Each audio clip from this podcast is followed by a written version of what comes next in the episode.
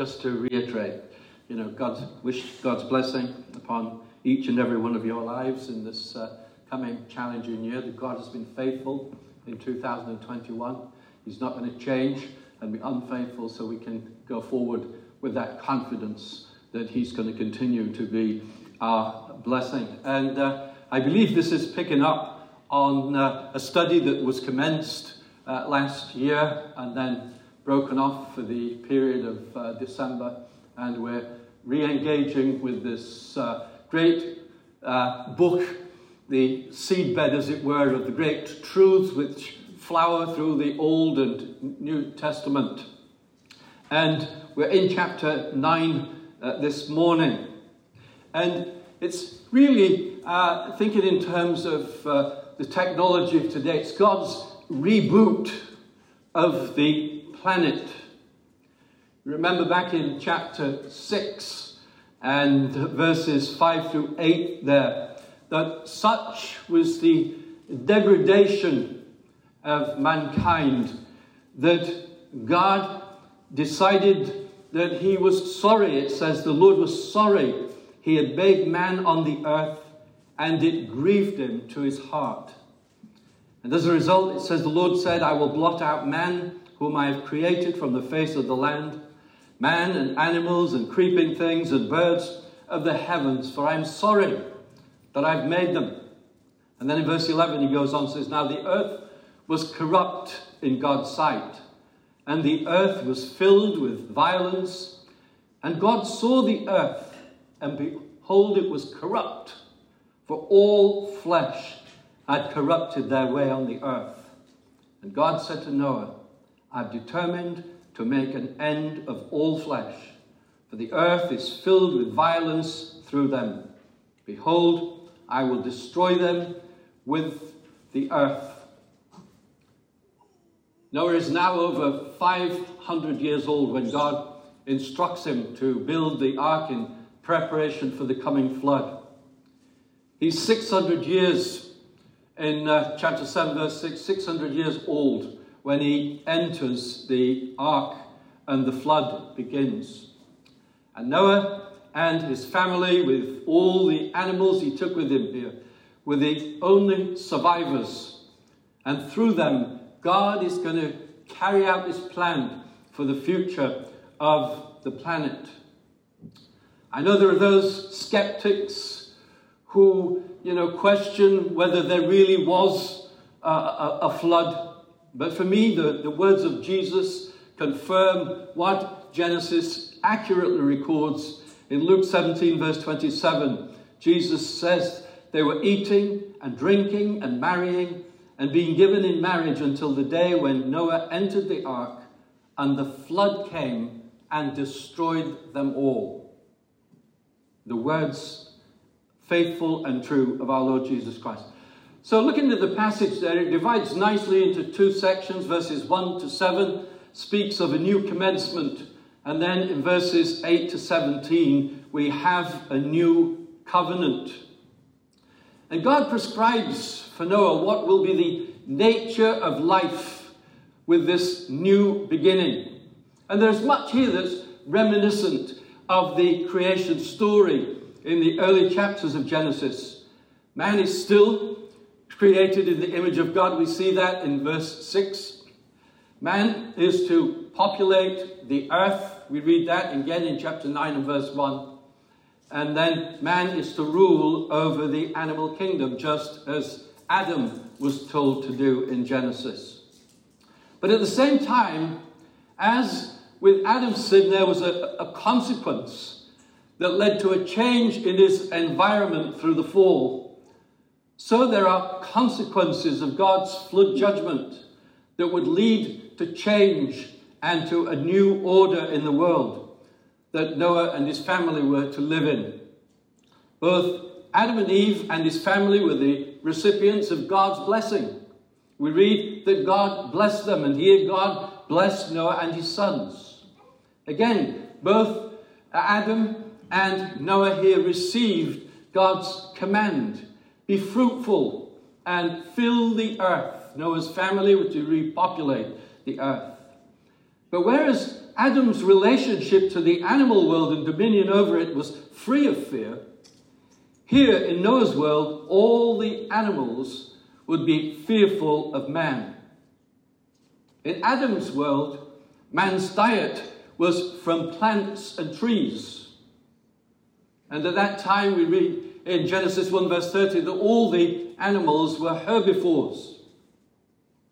But the cataclysmic changes subsequent to the flood led to God making changes to man's diet and to the provision of meat. Verse 3 says, Every moving thing that lives shall be food for you. It's not clear from the text why God now sanctions the use of animals for food. It may have been that due to the changes in the environment, uh, the rigors of a new challenging environment, that man's need of protein would only be met from animal sources.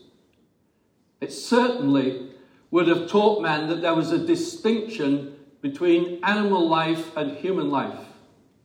Animals could be killed for food, but anybody or any animal that took a human life was to be punished by the loss of his own life. Verse 5 says, And for your lifeblood I will require a reckoning. From every beast I will require it, and from every man. From his fellow man I will require a reckoning for the life of man. Whoever sheds the blood of man by man shall his blood be shed. For God made man in his own image. At this time, there were no restrictions as to which animals man could eat. When God entered into his special covenant relationship with Israel at Sinai, there were only certain animals that could be eaten, those that were deemed uh, to be clean. Again, after the church, and the question comes up in uh, Acts 15, again, we were free to eat anything. The dietary restrictions that had been uh, on the Jews were lifted, and again we were free to eat of every moving thing that lives. And I suppose there's no accounting for people's taste in, in, in food. I remember uh, one day in, when I was living in, in Senegal that my um, neighbor, Louis Damani, uh, came and he brought this arm uh, with the skin missing, and I looked at that and then carefully looked, and I could see that the hand was that which I guess to be a chimpanzee. So I, I, I, I wasn't too shocked or horrified. But despite all my efforts to cook it and pressure cook it and so on, it was still like chewing elastic bands. I remember when we were, went to France for a, time and we were down in the south of France in a Christian center called Lovive and uh, uh, we were trying to pick up some French and I remember sitting down at Sunday lunch one time and there was a, a casserole of, of, rabbit that was put out for us, and this young lady opposite me uh, handed me the casserole and urged me to take the rabbit's head, the skull. And I thought, that is the last bit of the rabbit that, that I, I fancy. And so I took another piece that I recognized and, uh, and put it on my plate and handed the casserole back to her. And she immediately took the, the rabbit's head. She put a finger over one of the orbits of the rabbit, put a mouth around the other side of the other orbit, and sucked out the brains of the rabbit. And I discovered afterwards this was really quite a delicacy uh, in, in, in France. And I suppose over the time I, I lived in Africa, I got used to all kinds of eating all kinds of different things to my normal diet here. Uh, agouti, a type of water rat, remember somebody giving me a, a steak of hippopotamus. Um, I remember one time being in Thailand and being given, you know, this bowl of, uh, of pork fat to eat, and I thought, oh, that really was a struggle. Or um, I remember when we were out doing this project, and all of a sudden, certain big beetles emerged from the ground, and everybody rushed after these beetles as a delicacy. Often in uh, Ivory Coast when it was the time for the termites to come out of the ground, and they would look for any area of light, and the, the light outside our house, they, they would attack, and they would all drop to the ground and lose their leaves, and our neighbours would come along and sweep up the termites then and dip them in the hot oil and, uh, and eat them. Again, a very nutritious source of, uh, of, of protein. I don't know what your tastes are in food, but God says there that with this permission to eat animal flesh, there was also a restriction with it. verse 4 says, You shall not eat flesh with its life, that is, its blood in it. The flesh was given for meat, but blood was given for sacrifice. And this truth will be further developed and explained with God's unfolding revelation. In Leviticus 3:17, it says that it shall be a statute forever throughout your generations in all your dwelling places that you eat neither fat nor blood. In Leviticus 17, verse 11, it says there, For the life of the flesh is in the blood, and I have given it for you on the altar to make atonement for your souls. For it is the blood that makes atonement by the life. It's interesting that at the council in Jerusalem in Acts 15, and the question arose there as to what the Gentiles needed to observe, as the Jews were insisting that the Gentiles should observe all the aspects of the Mosaic law. And the conclusion of the discussions there of the apostles in Acts 15 28 and 29 says, For it has seemed good to the Holy Spirit and to us to lay on you no greater burden than these requirements that you abstain from what has been sacrificed to idols and from blood and from what has been strangled. Now, blood, to know, today we know, is the river of life, basically, in our bodies. It transports the nutrients, it transports the oxygen to all the body's cells to maintain life and the consciousness, both in humans and in animals. And it is that conscious life that in the Old Testament word, the Hebrew word is uh, nephesh, which is variously translated as life or soul. And it is that that distinguishes animal life uh, from plant life. That life here is taught as being sacred. Yes, man is now free to kill and to eat animals, but he mustn't eat the blood. He mustn't eat any meat where the blood hasn't been bled from the animal. You see, the life of an animal, its blood offered on a sacrificial altar by a believing man or woman, was accepted by God as the substitute death for the offerer by God. The offerer, he comes as a guilty sinner deserving of death. He brought his animal sacrifice he laid his hands on it, identifying himself with that animal, that he deserved to die. But in his place, this animal would be sacrificed, its blood was shed, his sin was transferred, and this animal was his substitute.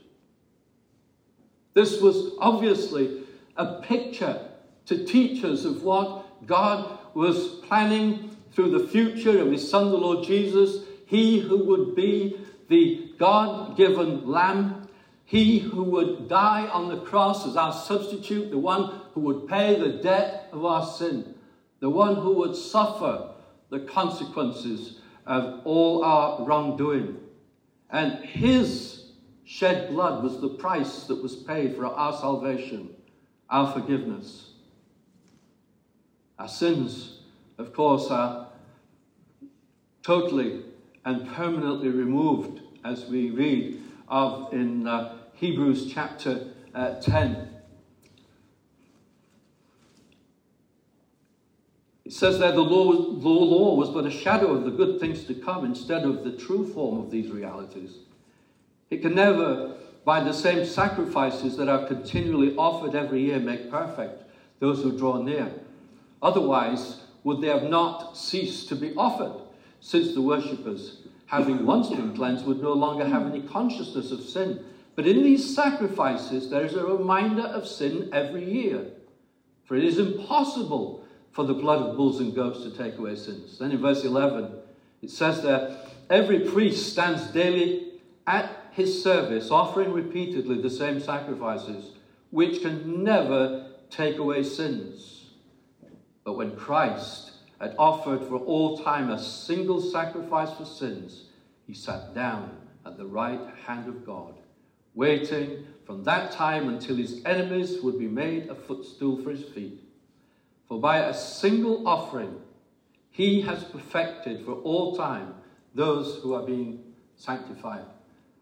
And so, for those thousands of years that these sacrifices, these blood offerings were made, they finally came to an end, and the picture was fulfilled in our Lord Jesus Christ as he hung from that cross at Calvary and dealt with the problem of our sin. Have you trusted in what Jesus has done as your personal substitute, your personal Savior?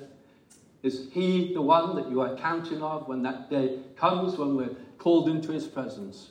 It's not anything that I have done, but wholly what Jesus has accomplished on my behalf. It is in Him whom I am trusting for that time, that day of acceptance when God calls me to Himself. So here, man's blood again represents his life and it was even more sacred than that of animals. For this reason, it says here in verse uh, 6 there that God made man in his own image. Though animals also have a body and they experience soulish life with man, it is only those who have an eternal spirit and the capacity to know God and experience a relationship with God that has this level of life, this sanctity of life, which God says anyone who takes one's life, his life must also be taken. Any animal or man who takes a life, it says that in verse 5, and for your blood I will require a reckoning. From every beast I will require it, and from every man. From his fellow man I will require a reckoning for the life of man. Now, that word require there is a judicial term. And God, as judge, requires that a life taken will be punished by the offender's life being taken. Whereas prior to the flood, life was characterized by an earth that was filled with violence. It said there of uh, Cain rose up against his brother and killed him. It says there of Lamech in chapter 4 and verse 24 I've killed a man for wounding me, a young man for striking me. And we see here that there seems to be no formal prescribed mechanism for the punishment of crime. It was the law of the jungle and chaos existed. And to prevent the development and continuance of such behavior in society, God makes man responsible to enact justice. He is spelled out for the crime of murder. Whoever sheds the blood of a man, by man, shall his blood be shed. And this simple instruction to Noah is the fundal, fundamental basis for society's establishment of legal and governmental institutions. The Almighty, the all knowing, the uh, omnipresent God is also the all orderly God. And it is by his design that society should act in accordance with righteous and godly principles, and that those who act without respect and compliance for established law should face the consequences of their misconduct. Human authority is to take its role and responsibility in the exercise of divine judgment. It was a gracious act of God to preserve life and give opportunity for man to seek God, to be reconciled to his Maker. And this principle of justice and governance is picked up, as we know, in uh, Romans chapter 13 and verse 1, where the mandate is given there for authorities, and that mandate of the authorities is a governance ordered by God. And verse 2 in Romans 13 talks about resisting authority, is resisting God's purposes and will lead to judgment. And verses 3 and 4 there says that only those who refuse to do what is right need fear those authorities. It's an authority empowered by God to execute punishment against wrongdoers. We're forbidden to take the law into our own hands. Again, Romans 12, verse 19 says, Never avenge yourselves, but leave it to the wrath of God. For it is written, Vengeance is mine, I will repay, says the Lord. And the emphasis here in God's instituting of man and, and empowering him with the authority and responsibility for administering law and order and justice is part of God's covenant, which applies to all mankind today. Remember when uh, Peter took the sword there uh, to, to, to defend the Lord Jesus, that Jesus said to him that all who take the sword will perish by the sword. But in Romans 13, verse 4, for the judicial authorities, he says, he doesn't bear the sword in vain. For the judicial authorities, it's their responsibility to administer justice. This prescribed order set out by God for society after the flood has never been rescinded. That is to say, that the death penalty should, that is not to say, that's right, that is not to say that the death penalty should necessarily be applied in every case of murder. Justice also needs to be tempered by God's mercy. And where there are circumstances of genuine repentance, perhaps the death penalty need not be enacted. You think about King David, who organized the death of Uriah in order that he could take his wife Bathsheba to, his, to himself there. He suffered consequences for his uh, uh, terrible act, but yet God spared him his life as God saw David's repentance. I think of that, that woman there who was taken in adultery in John 8, and according to the Mosaic law, she had been stoned. The Lord Jesus said to you, I do not condemn you. Go and from now on sin no more. But this does raise the question for us is it right for society to abandon totally the death penalty? Have we trivialized the seriousness of taking somebody's life and denying him the opportunity uh, to receive Christ as Savior? Is, is the purpose of justice reformation, or should it be judgment and punishment? And the other serious issue raised by God's value set on the sanctity of life is the guilt of the society that legalizes the killing of unborn babies through the method of abortion. When David Steel's law was passed in 1967, 54 years ago, it is estimated that more than 9 million unborn children have been killed.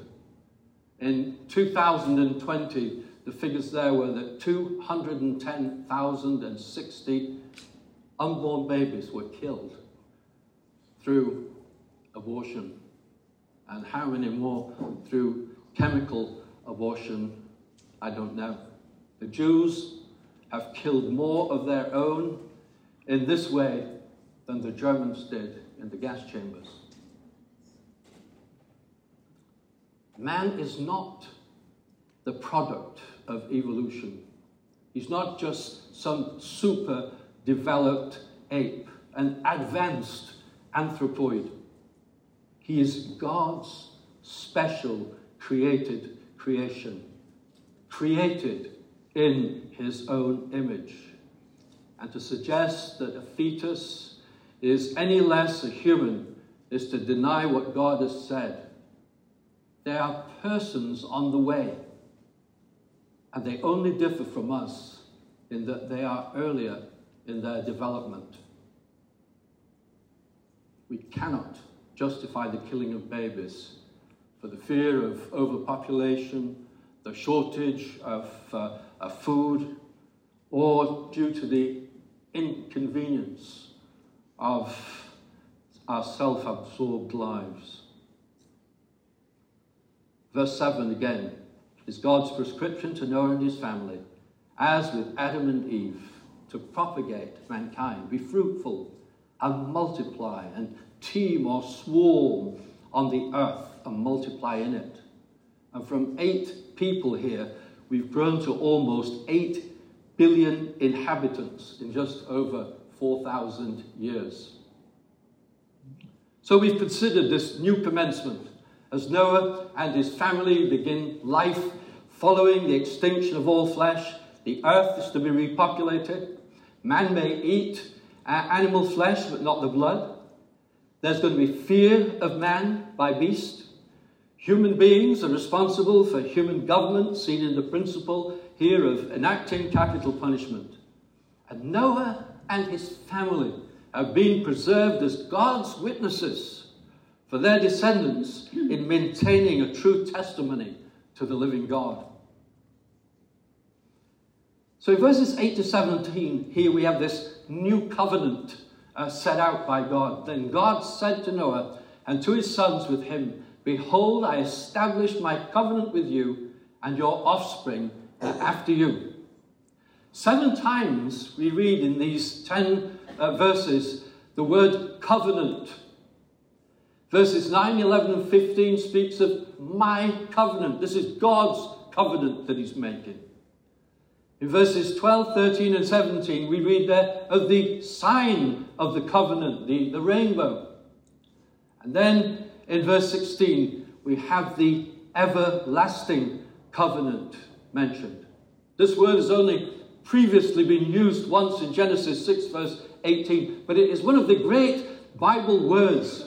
And the Noahic covenant is the first of several covenants in the Bible that will be followed by the Abrahamic covenant, the Davidic uh, covenant, the Mosaic covenant, the New covenant. And this has the meaning of coming together, agreement between two parties. And in Scripture, as you look at these covenants, some of these covenants are conditional. There has to be agreement, and the outworking of that covenant depends on the two parties fulfilling their part of the agreement.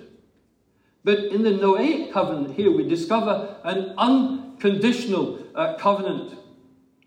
And verse 11 and 9 and verse 15 again emphasizes this is my covenant. The source of the covenant is God Himself. And it is wonderfully a covenant of grace without reference to any merit on the human uh, part. He says there in verse uh, 8 of verse 21 I will never again curse the ground because of man. For the intention of man's heart is evil from his youth. The, he knows the intention of man's heart isn't going to change. But he says, I will never again strike down every living creature as I have done. God Himself, it's His covenant. Now, the scope of the covenant in verses 9 and 10, he says, with, It is with you and your offspring after you, the birds, the livestock, and every beast of the earth with you, as many as came out of the ark. And so this covenant embraces both mankind and the animal kingdom of all future generations. The specific of the covenants are laid down there in verse 11. Neither human nor animal life will be subject to judgment by universal flood. Noah and his family and descendants might have feared every time they saw this new atmos- atmospheric condition and clouds and wondered if, again, this was a sign of total uh, uh, destruction. But God's gracious promise assures his creation of its future. The sign of the covenant in verses 12 and 13 is I have set my bow in the cloud. And this is God's reminder and assurance of his faithfulness. In spite of man's failed record, this bow between earth and heaven will remain as a constant reminder of God's faithfulness to his promise. It's interesting, you know, when you study the uh, various people groups that we engage in uh, uh around the world and we ask them, you know, what is the significance of the bow to you? And for many of them in their culture, it's a sign that brings fear. It is an omen of some tragedy that's to occur. And again, it's amazing how the enemy of souls has twisted something, you know, which is a truth from God to encourage us into something of, of fear. The certainty of the covenant in verses 14 to 16. The world exists by God's promise I will remember my covenant and it remains in spite of the threat of climate change and global warming. This world will not come to an end through our mismanagement of this world and its resources. We look forward to the trump of God being sounded and, and Christ coming to the air to call us to himself and forever to be with the Lord. And at his return, he will judge this world and set up his kingdom in righteousness. This is not going to end by any human uh, mismanagement of the planet. And the bow reminds us of his gracious promises. It's a sign of hope. And then the surety of the covenant in verse 17. It is certain and sure. Why? Because God said it. God said to Noah. And it's impossible for God to lie. So, in conclusion, God's gracious promise to Noah is covenant, is for Noah and all Noah's descendants, which includes us today. His promise is that God will not destroy mankind or the animal kingdom by a universal flood of waters. God has given animal flesh uh, for meat to be eaten, but the blood is to be left.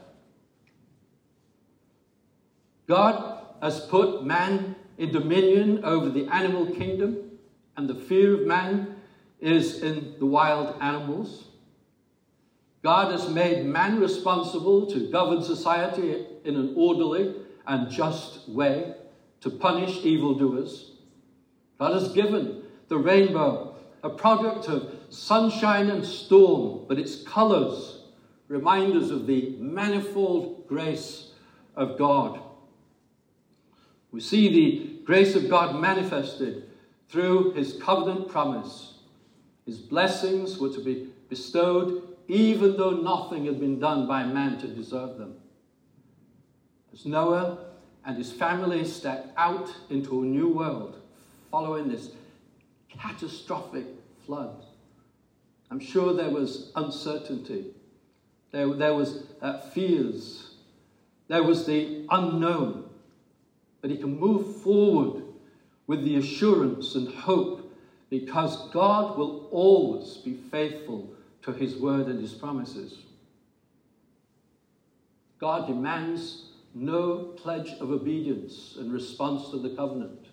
But he assured Noah of his unconditional, divine faithfulness to this word throughout all generations. And as we two together face a, a new year with all its uncertainties, inevitable challenges that have come, come our way, we too can face it with the confidence of God's promises that His grace is always going to be sufficient for whatever comes our way. My grace, God says, is sufficient for you. We can step forward knowing of His unconditional love for each one of His redeemed children. We can step forth absolutely knowing His steadfast faithfulness can never fail. He's never failed any one of us. He's not going to start now.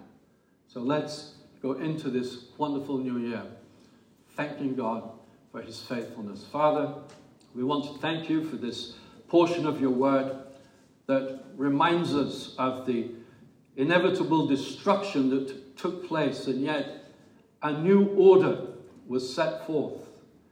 And with it, your covenant promises of your companionship, your certainty, Lord, that you would bless, that we would no, never again suffer a worldwide judgment. We thank you, Lord, that this covenant is a covenant of grace, that it doesn't depend on our faithfulness, but your faithfulness.